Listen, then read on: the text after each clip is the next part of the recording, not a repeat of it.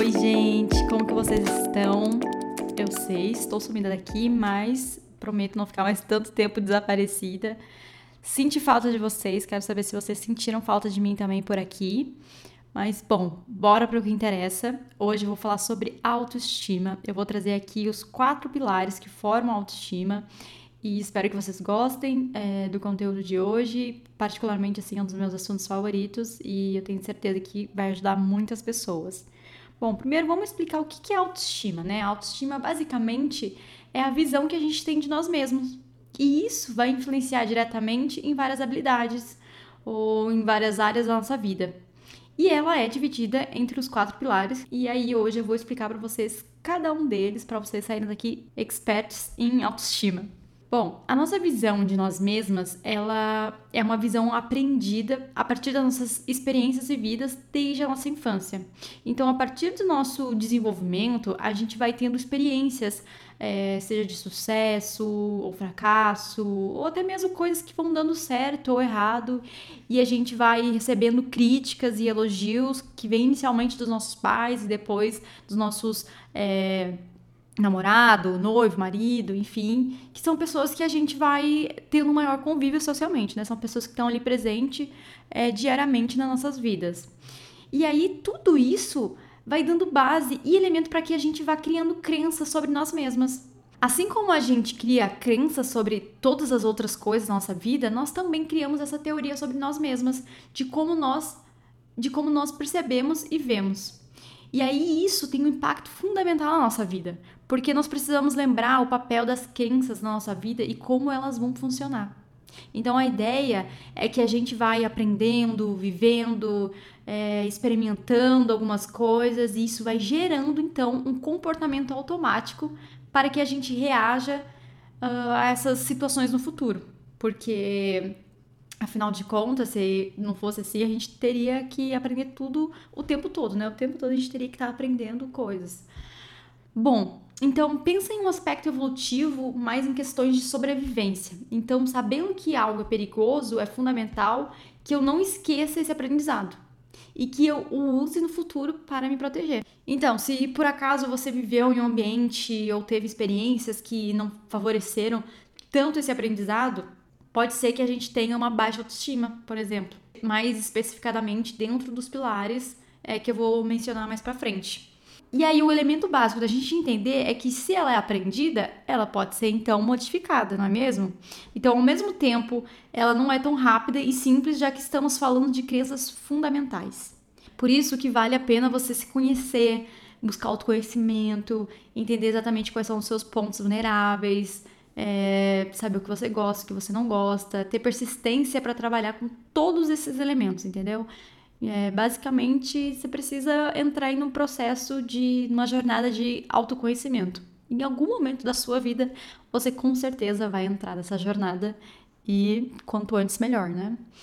É, bom, esses quatro pilares que eu vou falar aqui, é, eles foram sugeridos pelo Walter Rizzo, que é um terapeuta cognitivo comportamental então, esse é um modelo bem usado dentro da psicologia, entre os psicólogos, e é uma maneira bem prática de se explicar e de se entender o que é autoestima. Esses conceitos, eles estão muito alinhados com a terapia cognitivo-comportamental, que até é uma abordagem aí que eu estou me especializando. E aí, então, tem vários livros desse autor que são muito bons, tá? Um deles é Apaixone-se por si mesmo, tem o Não Acredita em Tudo que Você Sente... Bom, enfim, é, se eu lembrar de mais algum aí pra frente, eu menciono. Enfim, é, nesse livro do Apaixone-se por Si Mesmo, ele traz bastante é, esses pontos aí da, da autoestima que a gente vai conversar aqui hoje.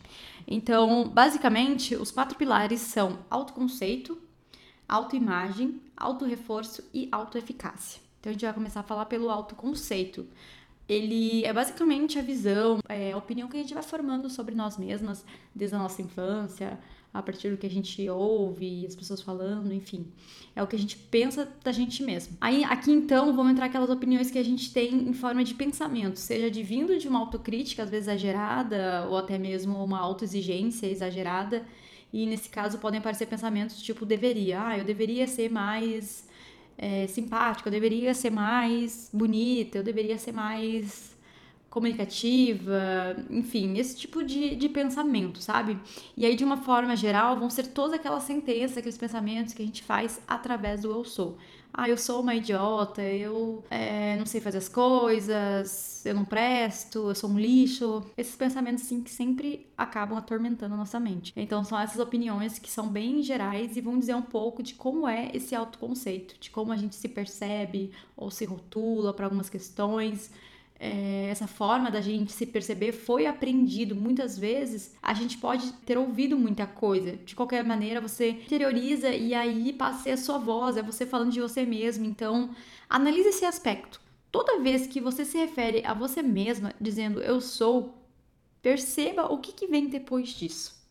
Claro que é mais fácil a gente perceber o eu sou dentro desses aspectos de autodepreciação, mas é importante a gente entender que tudo pode estar desajustado de uma certa forma, seja para mais ou seja para menos. E aí, se for para mais, aí a gente estaria falando aí de um narcisismo ou características que se aproximam mais do narcisismo, que também é uma percepção distorcida do eu sou. Ou seja, uma visão de autoengrandecimento. É quando você entra numa visão até mais de arrogância, onde você se vê muito mais do que efetivamente você é. Então, sempre cabe essa análise da gente começar a perceber o quanto a nossa percepção está ajustada ou não. É muito comum quando a gente pensa em uma baixa autoestima todos esses aspectos de autodepreciação. Então, se você identificou aí que você é, pensa muito, eu sou isso, eu sou um idiota, eu sou um lixo, provavelmente você está aí se, com certeza, na verdade, né, você está se autodepreciando. Então, para a gente melhorar isso, primeiro é, a gente precisa colocar atenção para perceber e aí sim entender que provavelmente a gente vai precisar flexibilizar essa visão. E aí um dos aspectos é não focar só no ruim, só naqueles pontos que a gente acha que não é tão bom, que precisam melhorar, sabe? Mas entender que errar e perder fazem parte da vida e não necessariamente tem a ver com você. Aqui é um caso bem comum sobre relacionamento, ou mais especificamente término de relacionamento.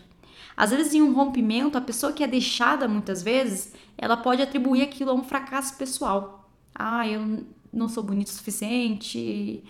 Enfim, é, até a traição, quando uma pessoa trai a outra, aquele que foi traído geralmente acha que a culpa é dele. Ah, o que, que eu tenho de errado? Eu não fui boa o suficiente, eu não supri, eu não isso. E na verdade, não. Na verdade, quem trai é quem tem um problema, né? Não quem foi traído. Quem foi traído não tem culpa. O cara ou a, ou a, mulher não te traiu porque você, por culpa sua, entendeu? Foi por culpa dele.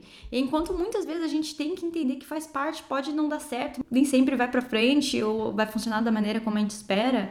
Então aqui é onde você tem que pôr toda a atenção em todos esses aspectos sobre como você tem que ser avaliado, entendeu? E o próximo pilar da autoestima é a autoimagem. É como você se percebe em termos da sua aparência, da sua apresentação, é, de como você se veste, de como você fala, gesticula. E é muito importante é, a gente bater no ponto que na autoimagem a gente não tá falando apenas do aspecto físico, é realmente o teu conjunto, é ali você, a sua apresentação, como você entende a tua apresentação global de você mesma.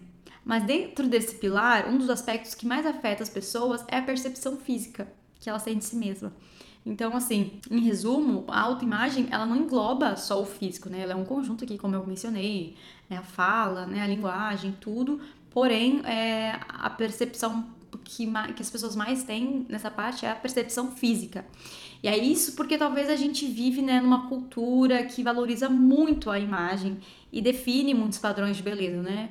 E aí cabe aqui a primeira ressalva. A gente tem que entender que beleza não é um conceito absoluto. É sempre um conceito relativo e até por isso que tem que haver com a nossa aprendizagem, né? Então, o que é bonito para mim, que eu acho bonito, que eu acho importante, talvez você não vai achar o que é bonito para você, talvez eu não ache. A gente vai aprendendo a ter um modelo, uma referência de beleza, a gente vai seguindo aí blogueira ou um modelo, a gente realmente vai aprendendo a ter um modelo, uma referência de beleza, e aí, infelizmente, de forma inconsciente, a gente muitas vezes acaba se comparando com essa pessoa. E o que a gente pode fazer é trabalhar para que isso seja cada vez mais consciente entendeu? Então, outros aspectos também, além da cultura, é a gente entender que às vezes dentro da família, a gente vai ter uma valorização dos aspectos físicos de beleza, como também a gente vai aprendendo a se relacionar com o corpo, é, se foi uma família que valorizou muito isso, que cobrou isso ou não.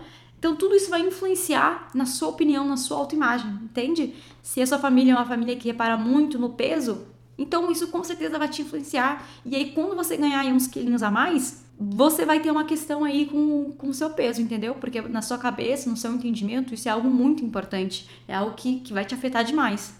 E o ponto aqui é que a forma como a gente vai se percebendo fisicamente, ela não é objetiva. Ela sofre uma distorção a partir daquilo que a gente é, foca mais, entende? Então pode ver, se você é, se descrever, se você escrever num papel, é, se descrevendo e pedir para uma outra pessoa descrever você, provavelmente o, o que a outra pessoa vai escrever de você é mais fiel do que o que você vai escrever, porque quando a gente se descreve, a gente tem é, a gente dá importância mais para aquelas coisas que a gente não gosta, mostrando que a nossa percepção da gente já é mais distorcida. E aí, enquanto que uma pessoa, o que o olhar da outra pessoa vai ser mais fiel, né? Porque ela vai estar tá enxergando a gente, não vai estar tá enxergando só os nossos defeitos, ela vai tá, estar tá enxergando o, o total, né? A totalidade, a nossa totalidade. E aí, isso, gente, pode levar a um transtorno chamado transtorno dismórfico corporal, no qual a pessoa tem um grave comprometimento da autopercepção. E aí até quem tinha esse transtorno dismórfico, para exemplificar para vocês, era o próprio Michael Jackson. E ainda falando especificamente sobre a beleza física, é importante a gente expandir os nossos valores em relação a isso, já que trata-se de um aspecto completamente efêmero, ou seja, ainda que você seja a pessoa mais bonita do universo, você também estará fadado ao envelhecimento e isso vai se perder. Não adianta, gente. Todo, um dia todo mundo vai envelhecer, as rugas vão aparecer, a flacidez vai bater na nossa porta e não tem jeito. Pode botar botox, pode fazer o que quiser, mas não tem jeito, tá? É, apesar disso, é importante a gente entender que não tem problema nenhum você querer melhorar sua aparência, cuidar da sua imagem.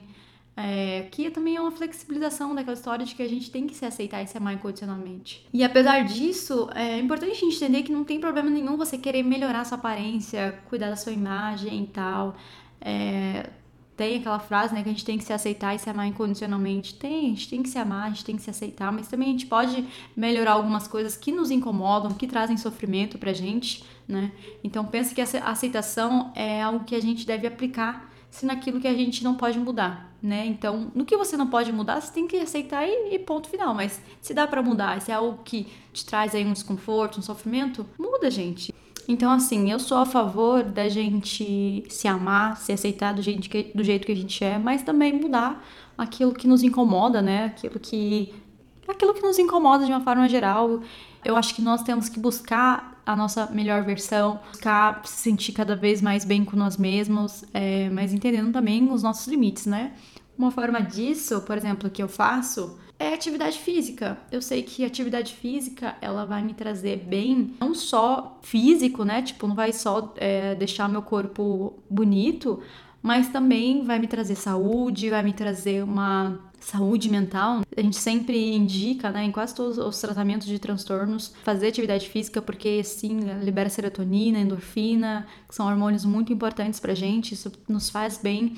Então, essa é uma maneira assim que eu busco compromissos que eu tenho comigo mesmo. Mas uma coisa também que é importante a gente ressaltar é que você pode mudar o que for, você pode botar botox, você pode botar silicone, mas se você não se aceitar, se você não se amar, nada disso vai adiantar. É importante que a gente entenda que a beleza ela é uma atitude. Então você é mais do que corpo bonito, uma pele lisinha, você é mais do que isso. E aí então entra a noção da gente entender quais são as nossas outras características que compõem essa imagem.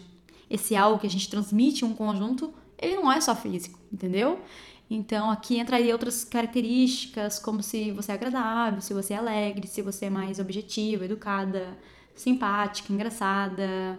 E aí tudo isso é, vai dar um conjunto da sua manifestação, da sua essência. É, vou dar mais um exemplo sobre relacionamento, já que a autoestima sempre impacta nessa área, né? Que às vezes as pessoas falem tanto no aspecto, no aspecto físico e levarem isso com medo de por não serem tão bonitas ou por não se acharem tão bonitas, de que o outro não vai se interessar, não vai gostar. Então, de novo, pense que isso é só um fator. Então, pensa em todas as pessoas que você já gostou, que você já teve uma admiração. Necessariamente elas eram capas de revista? Elas eram aqueles um Zac Efron da vida? Ou você gostou por alguns aspectos e essencialmente pelo conjunto que ela teve a oferecer? Então pensa nisso e não só se limite a esse aspecto. Às vezes a gente fica muito limitada assim, eu preciso ser bonita para ser aceita, para que alguém goste de mim.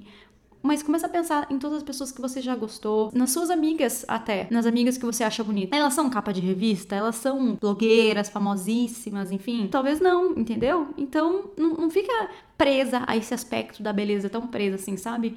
Isso acaba te prendendo, isso acaba virando uma prisão e aí você acaba deixando de viver muitas vezes, porque você fica só em função disso.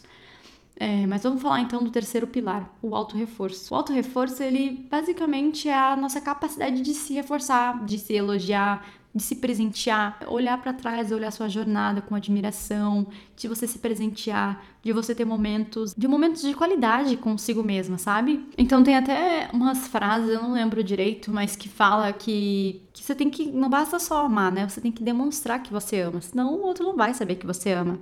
Então isso, isso tem que funcionar com a gente mesma, né? Se num relacionamento a gente precisa de demonstração de carinho, de afeto, de amor, pra gente saber que a gente é amado, pra gente se sentir amada, por que não fazer isso por nós mesmas, entende? E aí tem até um livro, e aí tem até um livro chamado Cinco Linguagens do Amor.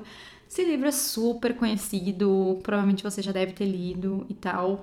E eu quero te fazer um convite aí, se você não sabe, se você não lembra da sua linguagem do amor, lê esse livro de novo, descubra. E se o seu, a sua linguagem do amor é tempo de qualidade, tenha tempo de qualidade consigo mesma. Se é presente, se presenteie. Se é palavra de afirmação, fale palavras de afirmação todos os dias. Eu sou linda, eu sou bonita, eu sou suficiente, eu sou amada. Porque a gente precisa também ser capaz de ter atitudes que reforçam isso. Né, que reforcem é o nosso amor próprio. Não basta falar, não, eu me amo, eu me aceito. Não, você tem que ter atitudes que reforçam isso, que demonstrem isso. Além disso, a gente precisa entender que o reforço também cumpre um papel importante no desenvolvimento da nossa autoestima. Ela é aprendida a partir de experiências que a gente vai tendo, é com feedback, com crítica e tal, que a gente vai tendo dos outros mas com o que a gente fala também é importante. Essa questão do, de elogios e críticas de terceiros isso é muito importante, porque muitas vezes a gente não, não teve um contexto que, que não favoreceu esse reforçamento, né? Que a gente, de repente, você teve pais que te chamavam de burra, falavam que você não era inteligente. E aí isso vai continuar sendo verdade na, na sua vida adulta, entendeu? Então nem sempre você é, vai estar num ambiente que consegue te reforçar. Então, por isso que a gente é, precisa desenvolver essa validação interna. Entende? Então, se você teve num ambiente que era muito reforçada essa ideia de que você não era boa, de que você não era capaz, você mesma precisa desenvolver essa validação interna. Para você gerar um reforço na sua vida, você precisa de três atitudes básicas, que é o autoelogio, a autorrecompensa e o autocuidado. Então, a gente não é, não é ensinado a desenvolver essa habilidade. Pode ser que a gente tenha algumas crenças negativas sobre o autorreforço. Então, alguma delas são de que eu não mereço esse elogio, ou de que eu fiz e era meu dever, ou uma obrigação, ou não fiz mais do que minha obrigação, sabe? Tipo, você passou numa prova e sua mãe fala, não fez mais do que sua obrigação. Então, aqui a gente tá falando dessas é, crenças mais rígidas, ou ainda que elogiar-se seja de mau gosto, já entendendo mais daquele lado arrogante, assim. Muitas vezes, quando você reconhece um ponto positivo seu, de que você é bonita, por exemplo, que seu cabelo é bonito, enfim. Às vezes as pessoas olham isso com os olhos tortos e a gente, opa, já entende que aquilo, que a gente não pode falar isso, porque isso é ser arrogante e tal, mas não é, tá? Mas uma coisa que a gente precisa levar em consideração também, que também não é pra gente ficar se auto-reforçando aqui o tempo inteiro. Não é bom nem eficaz. Então, a auto-recompensa que a gente está falando aqui, por exemplo, também não precisa ser é, de você ficar comprando muita coisa, se presenteando sempre e tal. Pode ser simplesmente você se recompensar parando para ouvir uma música que você gosta, ver um vídeo que te interessa, assistir uma série depois de ter estudado por horas. Então, uma coisa que eu faço muito é eu estudo duas, três horas, paro, assisto uma série, Friends, por exemplo, que é minha série favorita, depois volto para o estudo de novo, entendeu? Porque isso me, me gera uma recompensa e, e também me relaxa. Bom, e o autocuidado, ele pode ser em momentos em que você para também para ter um auto relaxamento, faz alguma coisa para se sentir bem consigo mesma. Por exemplo, eu gosto muito de ter um dia da semana específico para ter um momento de autocuidado. Geralmente é no sábado de manhã, daí eu gosto de passar máscaras, fazer hidratação no cabelo, esse tipo de coisa. Já o autoelogio, ele é o mais simples de todos. Ele é simplesmente a gente conseguir se valorizar como se a gente fosse outra pessoa. Sabe? Tipo, como você vai sair e tal, com uma amiga, e você fala pra amiga, nossa, amiga, como você tá bonita e tal. Por que você não fala isso para si mesma também, sabe? E agora, chegando no último pilar, que é o pilar da autoeficácia, ela é o quanto a gente consegue confiar em nós mesmas. Ou seja, ela diz respeito à confiança e convicção que a gente tem de que a gente será capaz de atingir um determinado resultado, atingir metas, objetivos. E aí, se você não acredita em você mesma, pode ser que você caia em algum ciclo vicioso é, de não acreditar em si mesma ou ter baixas metas por não se achar capaz, evitando conflitos, confrontos, desistir logo no começo quando aparece um desafio. Então, todas essas atitudes, por não ter uma boa autoconfiança, acabam reforçando a tua baixa autoeficácia. Então, eu vou dar um exemplo do que, que acontece é, na baixa autoeficácia. Então, você faz alguma coisa aí, você vai participar de um campeonato, de alguma atividade que você já pratica há muito tempo e você está estudando, praticando e tal, se esforçando, e chega na hora, começa a aparecer as crenças de eu não vou conseguir, eu não dou conta, eu não sou capaz, eu não vou ganhar. Então perceba que é importante a gente analisar os dois aspectos. Porque às vezes o problema não, não está realmente no você não acreditar que você é boa, que você vai conseguir. Tá? Em você não estar fazendo o que é realmente necessário para você ter elementos para você conseguir e aí então acrescentar a sua crença de capacidade. Então, para melhorar a sua autoeficácia, a gente precisa eliminar do seu vocabulário, da sua cabeça, a voz de eu não sou capaz. Sempre observa o seguinte: a gente tem uma tendência de falar eu não vou conseguir. Isso é o futuro, eu não vou conseguir. Eu estou gerando uma hipótese de que eu não vou conseguir, de que eu não vou dar conta. O que, que você tem que fazer? Então, para melhorar esse pilar da autoeficácia, a primeira coisa que você precisa fazer é eliminar a voz do eu não sou capaz. Sempre observa o seguinte: a gente tem uma tendência de falar eu não vou conseguir, eu não vou dar conta, e isso é futuro. Você está gerando uma hipótese de que você não vai conseguir algo. Então você tem que substituir isso na tua vida por não conseguir, que é uma percepção real. Para isso, a gente já entra em outro aspecto que é, é de você se colocar mais à prova, testar, arriscar as coisas, porque o máximo que vai acontecer realmente é você não conseguir. Mas aí é um dado de evidência. Não é como se você desistisse antes, entende? Mentalmente você nunca vai ter a possibilidade de gerar provas de quando você efetivamente pôde conseguir algumas coisas. Outra coisa que é importante é você ser realista, colocar metas realistas. Sabe quando você vai, você tem um objetivo, aí você começa a é, colocar lá o que você precisa fazer, os passo a passo e tal. Você tem que colocar coisas que você vai conseguir executar. Porque se você colocar metas reais, tipo, ah, ler 100 páginas por dia de um livro, sendo que você não está acostumado a ler nem 20, você não vai conseguir ler 100, entendeu? E aí você vai se auto-sabotar, você vai realmente vai vir em voz de eu não consigo, eu não sou capaz. Porque você não está acostumado com aquilo, entende? Então, para você desenvolver a sua autoeficácia, começa com metas bem pequenas. Se você está acostumado a ler 20, bota aí 25 páginas por dia. Depois aumenta para 30, 35 e assim, e assim por diante, entende? É bem mais realista do que já colocar para 100, por exemplo. Então não adianta você querer começar com metas grandes, você tem que começar por baixo. Então, ao começar com metas muito grandes, pode ser que você aumente a probabilidade de se frustrar. Então, começa com metas pequenas para você ir ganhando essa confiança e aumentando e reforçando a sua autoeficácia. Ao colocar metas pequenas, é mais fácil de você ir alcançando. Quando você alcança uma meta, sua autoeficácia aumenta. Então, esses foram os quatro pilares da autoestima. Se ficou alguma dúvida, pode me chamar lá no Instagram, é anidaço. Estou muito feliz de ter voltado e vejo vocês na próxima.